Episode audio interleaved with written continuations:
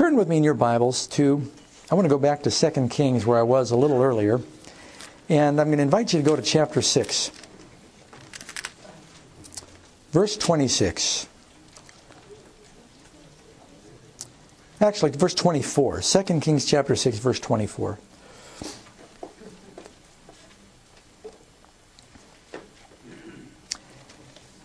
And it happened after this that Ben Hadad, the king of Syria, he gathered all of his army and he went up and he besieged Samaria. And there was a great famine in Samaria, and indeed they besieged it until a donkey's head was sold for 80 shekels of silver, and a fourth of a cab of dove droppings for five shekels of silver. Now, here you've got a story in the Bible of this terrible famine the Assyrian army had surrounded the people of Israel. And the idea in Bible times, if you wanted to overcome your enemy, you would surround them so that you'd besiege them.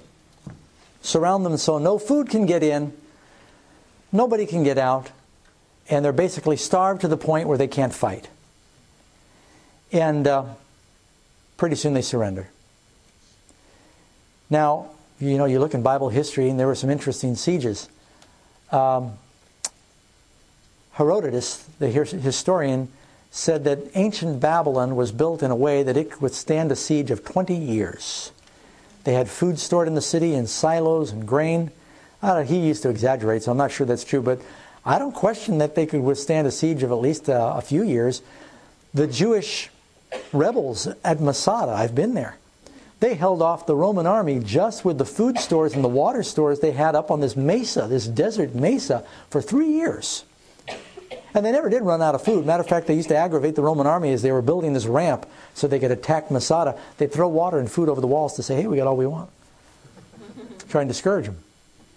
When Nebuchadnezzar did attack Jerusalem, it was after a siege of two years. Some of these Bible sieges, conditions inside the city would become just appalling. And uh, God had said to Moses that if your people neglect the truth and don't obey my commandments, your enemies will besiege you until you eat the children that come from you.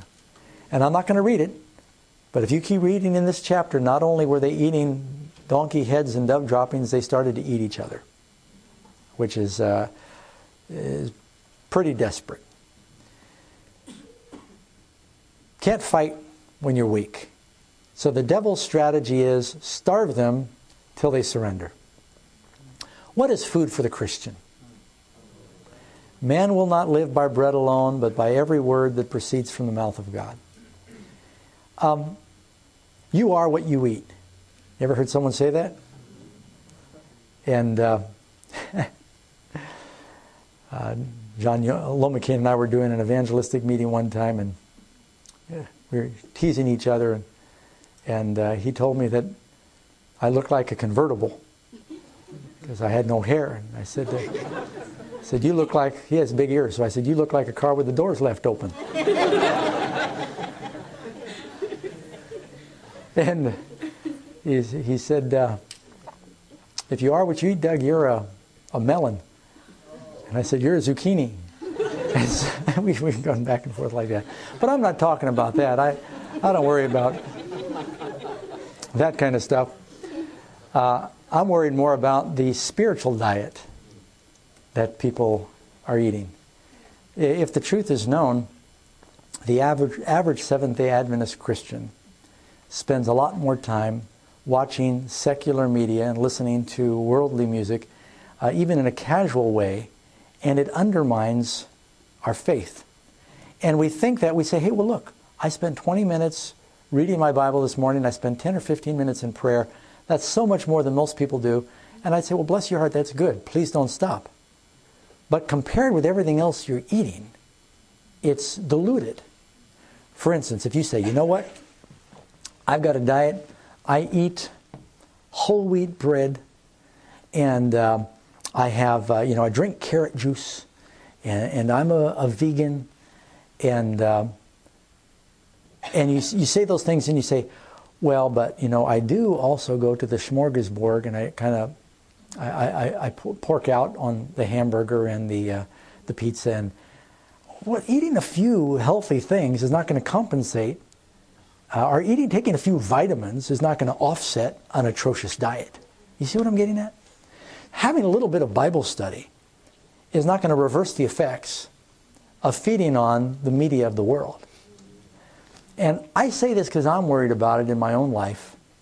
I see it in the lives of our church members. I see it all over the world wherever I go. I mean, our church, it doesn't matter where I've been. It could be in India, it could be in Russia. Could, they're watching American movies with subtitles. And it's just, it's permeating the culture. It affects the morals. You know what really scared me? Now, I grew up in the world. I mean, there's almost nothing you could say or tell me about that I'm not aware of. I mean, I just grew up totally entrenched, saturated with the world, and so I'm trying to, I'm trying to wring that stuff out of myself as the years go by and displace it with good things. But I got into a rental car in Palm Springs, I don't know, a month or so ago. Not even earlier this month. And first you get in the car and you know you turn it on and i'm trying to get organized. I'm looking for a map and I, you're going up to the drive out teller you know and you're giving them your credit card so that uh, you, you can get your I, I, I, get my car and then i give them my card at the window because i drive so much i got this membership thing.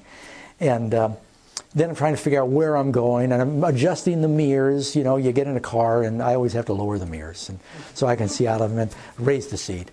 And you're you get you know every car is a little different. I remember one time i was renting cars, and they had these car dealer was renting these Priuses.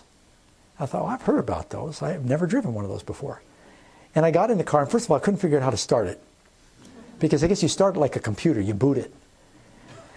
And then the screen lit up with all these diagnostic things. And I stared at that for a few minutes and I got out of the car. I said, I'm going to get killed trying to drive this thing and figure out how to run it. I haven't got time to learn how to drive this thing. So I got in this car in Palm Springs. I was already five minutes in the car and I'm driving down the road before I realized the whole time I had been in the car, there was this rap station on the radio that was on and playing this absolutely diabolical music. And I was oblivious to it. And I thought to myself, oh, Lord, what is happening to me? You know, you hear it everywhere you go. Sometimes I answer the phone and I'm making this very spiritual conversation but I'm in some restaurant where they're just playing some kind of abominable music, and you get so used to it that you wonder, what's it doing to me? You know what I'm talking about? Yeah. And it just so permeates our culture that it, it can almost become second nature. I remember one time Joe Crews, the founder of Amazing Facts, was telling the story about he went to visit some church members in Australia. And the pastor said, hey, well, let's go take a visit to the beach. The pastor takes Joe out to the beach, and, and Joe's there, and, and uh, you know, he's, he's got his short sleeve white shirt and his pants and his tennis shoes, and there's people sunbathing in the nude out on the beach, and the pastor's walking along, and Joe's just red in the face. He's going, "You don't see a problem?" So why did you bring me here? I said, "Oh, you know, this is around. This is Australia. Don't worry about it. You know, or wherever it was." And he just thought they just got so used to it, they didn't even think about it. And I wonder if that's happening to us. You know, we're so used to being fed little by little the morals and the values. An example in California 2000, they had a ballot on the, on the books um, to, to define that marriage is just between a man and a woman. First of all, I think it's absolutely disgraceful that you would have to vote on something that in America should be one of those self-evident truths.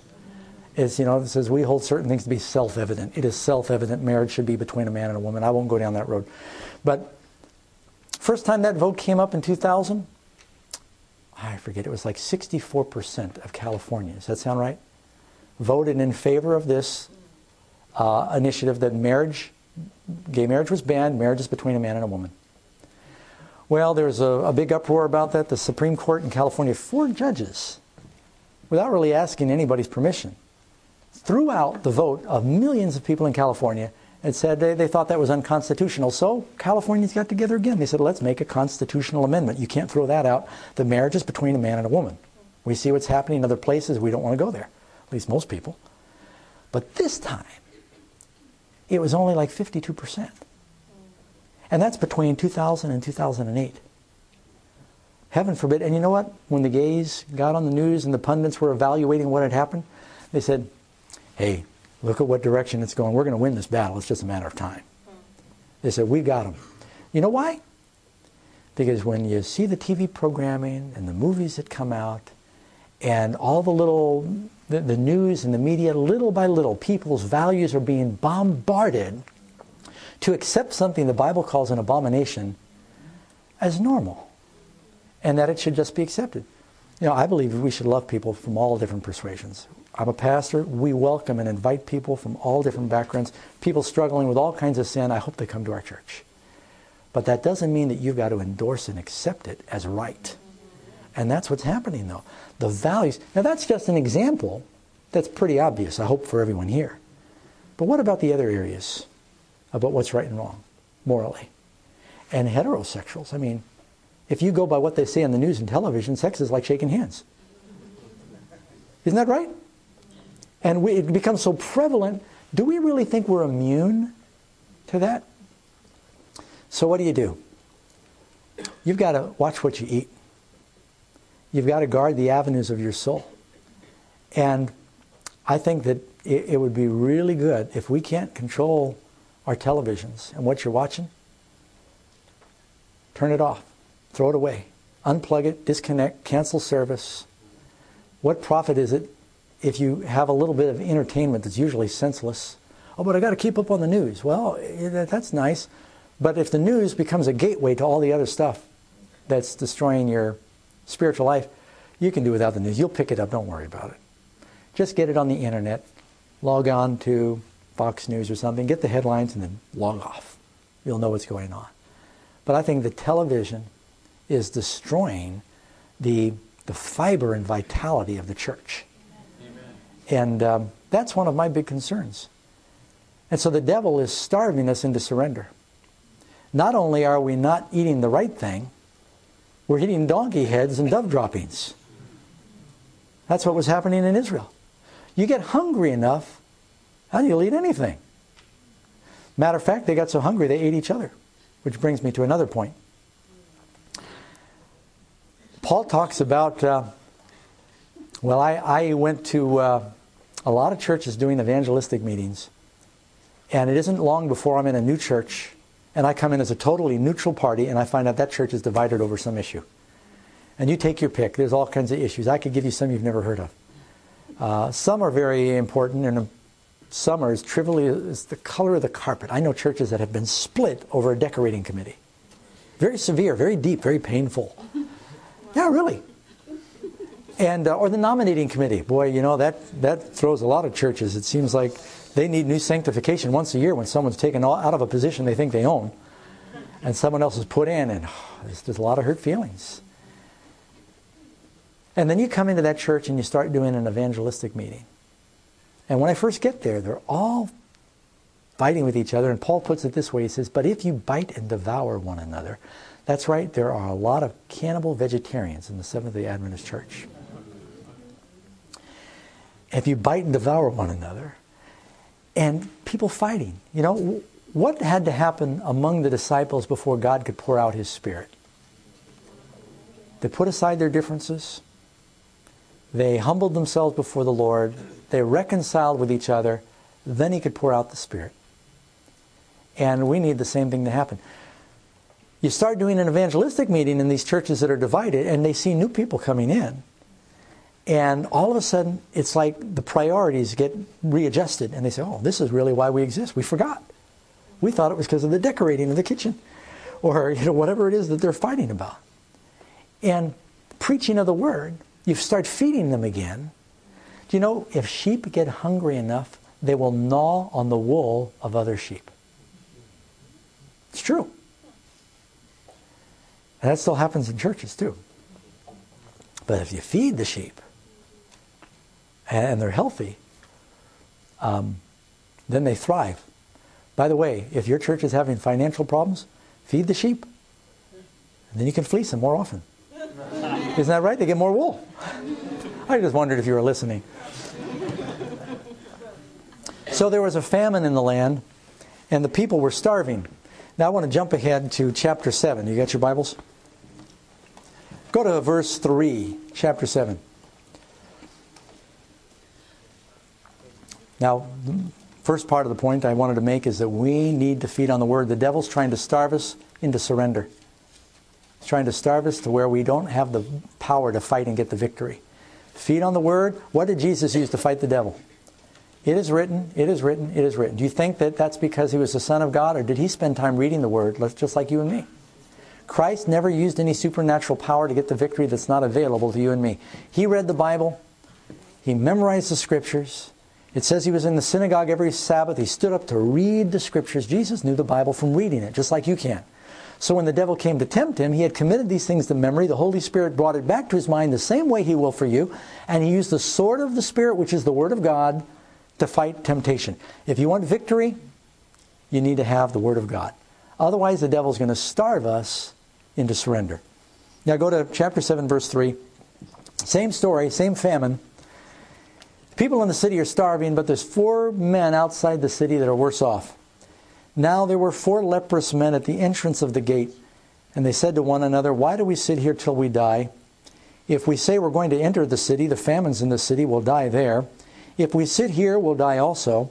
Now therefore come and let us surrender to the army of the Syrians. If they keep us alive, we'll live, and if they kill us, we'll but die. You got the picture? Used to be a big leper colony. They've all died off except four. Can you imagine what they look like? I mean, they must have been pretty pitiful. People in the city, their friends and family that are in Samaria, they're eating each other. They're starving to death. I mean, it's just terrible, the conditions in the city. These guys aren't allowed in the city because they're unclean, they're lepers. They can't go away from the city because there's this big embankment all the way around. The Assyrian army has been camped out there for months, maybe over a year, with all of their possessions. They can't get out, they can't get in. Talk about being between a rock and a hard place, and they're starving. I didn't even know how they lived that long. They might have been eating wild dogs and weeds, or who knows. Don't want to think about it. And so they said, you know, if we don't do anything, we're going to die. If we go in the city, they're starving. Why stay here and die like everyone else in the leper colony? Let's go to the Syrians and surrender. Maybe they'll have pity on us and give us something to eat. They're not worried about the political fallout. They're just dying. They just want food. And so they go to the outskirts of the Syrian camp and they're shocked because the closer they get, they don't see any signs of humans that's there. It says in the Bible that God had worked a miracle in their behalf. They arose at twilight to go to the camp of the Syrians, and when they came to the outskirts of the camp, I'm in verse 5, 2 Kings 7. To their surprise, no one was there. For the Lord had caused the army of the Syrians to hear the noise of chariots and the noise of horses and the noise of a great army. So they said to one another, Look, the king of Israel has hired against us the kings of the Hittites and the kings of the Egyptians to attack us. Proverbs 28, verse 1 says, The wicked flee when nobody pursues. Therefore they arose and fled at twilight, and they left the camp intact as it was their tents, their horses, and their donkeys. They didn't even mount and saddle their beasts. They ran and left all their animals. They just absolutely dropped what they were doing and ran for their lives. I don't know what happened. They looked off in the horizon. They weren't expecting a battle. They knew Israel was ready to surrender. They were waiting for the white flag. They were very relaxed and confident in victory. And all of a sudden, on the horizon, the Syrian army saw this cloud of dust and they heard thunder and they thought it was an approaching army from Egypt. And they thought, oh, we're not ready for battle. They panicked and they ran. And they kept running. They went all the way to Jordan. That's what it says. So these lepers come to the camp. Now, they are getting ready to experience great abundance. They're getting ready to hear a great message. What happened before they got the abundance and the message of hope? They came to the place where they were ready to die. They said, If they kill us, we'll die. We're going to die if we do nothing. Let's surrender. You know, I think that's a good message for us today. If you really want to have a full life, you got to come to the place where you say, Lord, I, if I don't do something, I know which direction my life is going. You're just, sin will make you self destruct. You, like Judas, will hang yourself or you'll fall on your sword like Saul. You'll grieve away the Spirit. If you keep at it, you know what's going to happen. You're going to starve. You're going to die. So, they said, Arise and let us surrender. We need to come to the place of surrender. They come to the outskirts of the camp. They're hoping for some crumbs. They're starving. Can you imagine what these guys look like? Revelation describes them in chapter 3. They probably looked like they were poor and wretched and miserable and blind and naked. They're wearing rags, they're covered with sores, they're lepers. And these are the ones that God gives the message to. Isn't it interesting how God doesn't always use the wise and the noble, but He uses the simple means? He uses fishermen and prostitutes and tax collectors. There's hope for us, right? Sorry, maybe you didn't include yourself in that group. I did myself. so they come to the outskirts of the camp and they go into one tent and look, hoping for some crumbs. It says they went in and they found, they ate and they drank. I'm in verse 8. They carried from it silver and gold and clothing and they went and hid them. They came back and they entered another tent and they carried some from there and they went and hid it. Then they said to one another, We're not doing what is right. This is a day of good news, and we remain silent. If we wait till the morning light, some mischief will come upon us. Now therefore come that we may go and tell the king's household. Through the night, can you imagine these lepers on their skinny legs? They just they, they got these first of all their bellies are probably swollen because they gorged in the tent.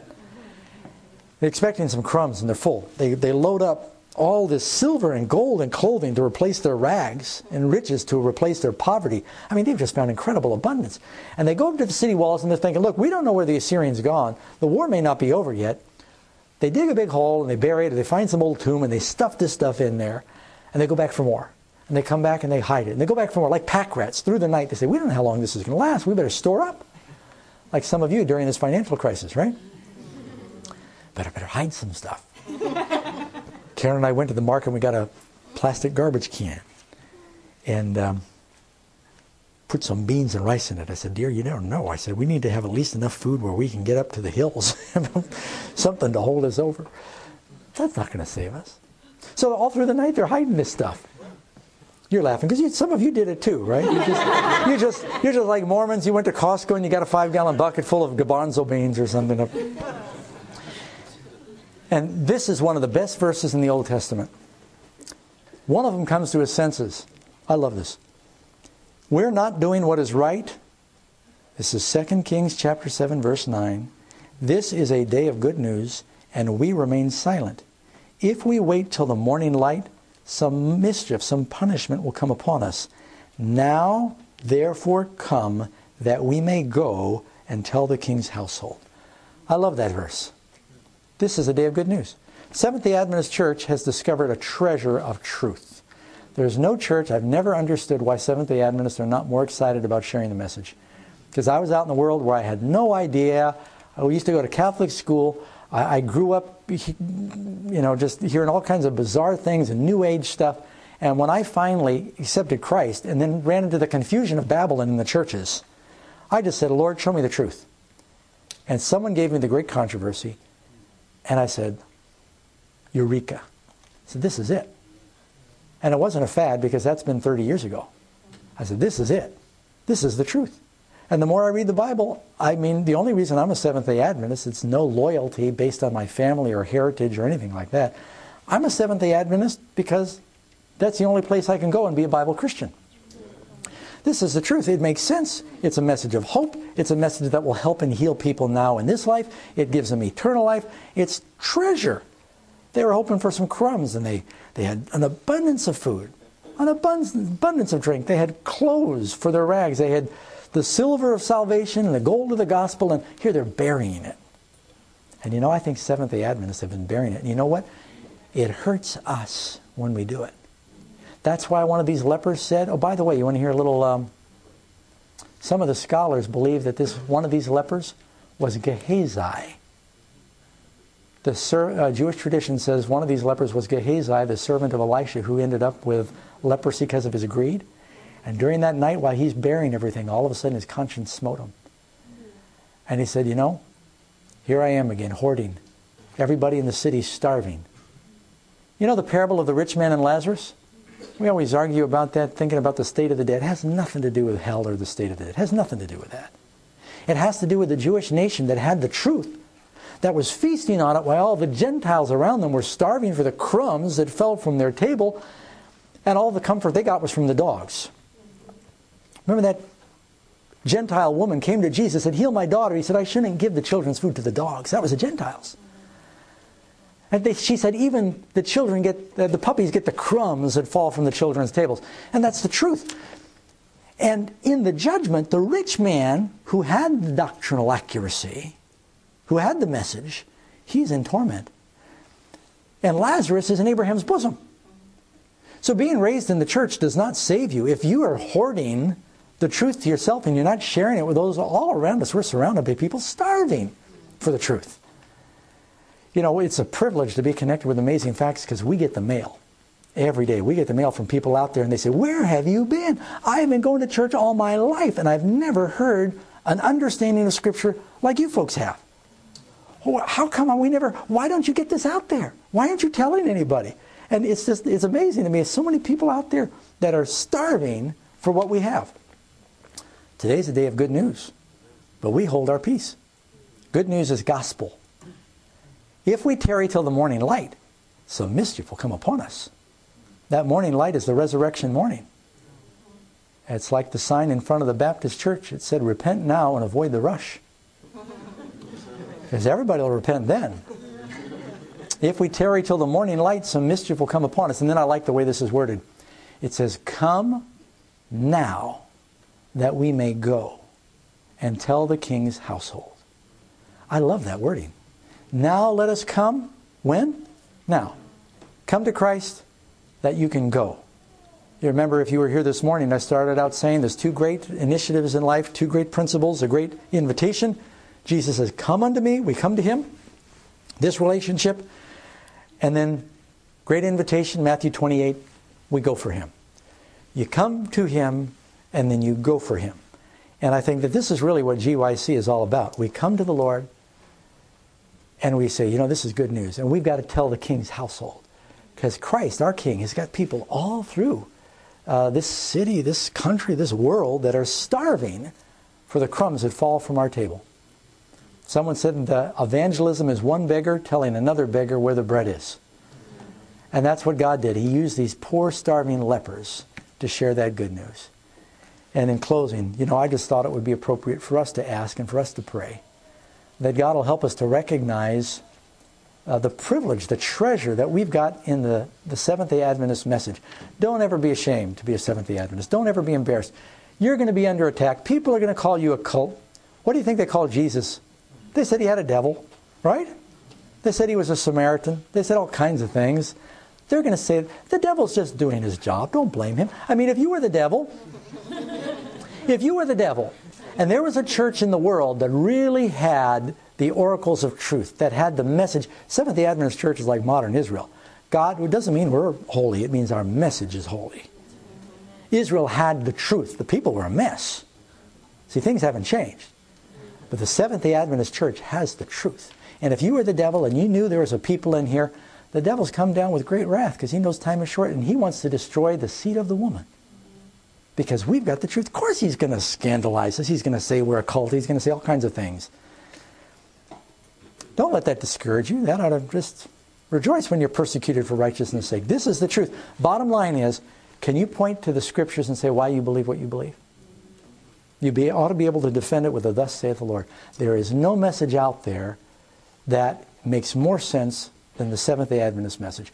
There's no message out there that is more biblical than the Seventh day Adventist message. The problem is, some of us have not discovered it yet. When I joined the church, I was amazed how many people have been raised in the church that have never read the Conflict of the Ages series. I was amazed at how many people. Before I ever went this, I went over time, I'm sorry. Before I ever went to Seventh day Adventist Church, I had read more about Seventh day Adventist theology than the average Seventh day Adventist. I knew more about what they believed when I joined the church than 90% of the people that I was in church with. And here I was, you know, a long haired, crazy hippie running around the mountains eating out of a garbage can naked. I knew more about the truth than the average Seventh day Adventist that had been 12 years of education in the church about what they believed. And I was amazed First of all, I wonder why aren't they more excited? And then I realized why they're not excited. They didn't know what they believed. They just thought that the message is supposed to fire you genetically or something. It's supposed to get you excited through your by your parents and your heritage or that's not how it works. You've got to do what Ellen White and James White and Joseph Bates and our founding fathers and mothers did. They were in the Word and they said, This is the truth. And the Holy Spirit animated them to tell the world. That has to happen again to God's people before Jesus comes back. It'd be great if uh, meetings like this could be the catalyst for that happening. Would you like to see that? It'll begin with your making a commitment saying, Lord, I want to know you. I want to study your word. I want to come to you and I want to go for you. And if that's your prayer, why don't we kneel together as we close?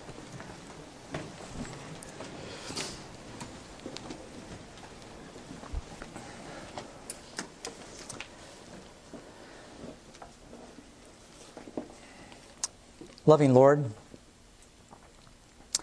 in the things that have just been shared, we've talked about some very important and even sensitive principles of truth.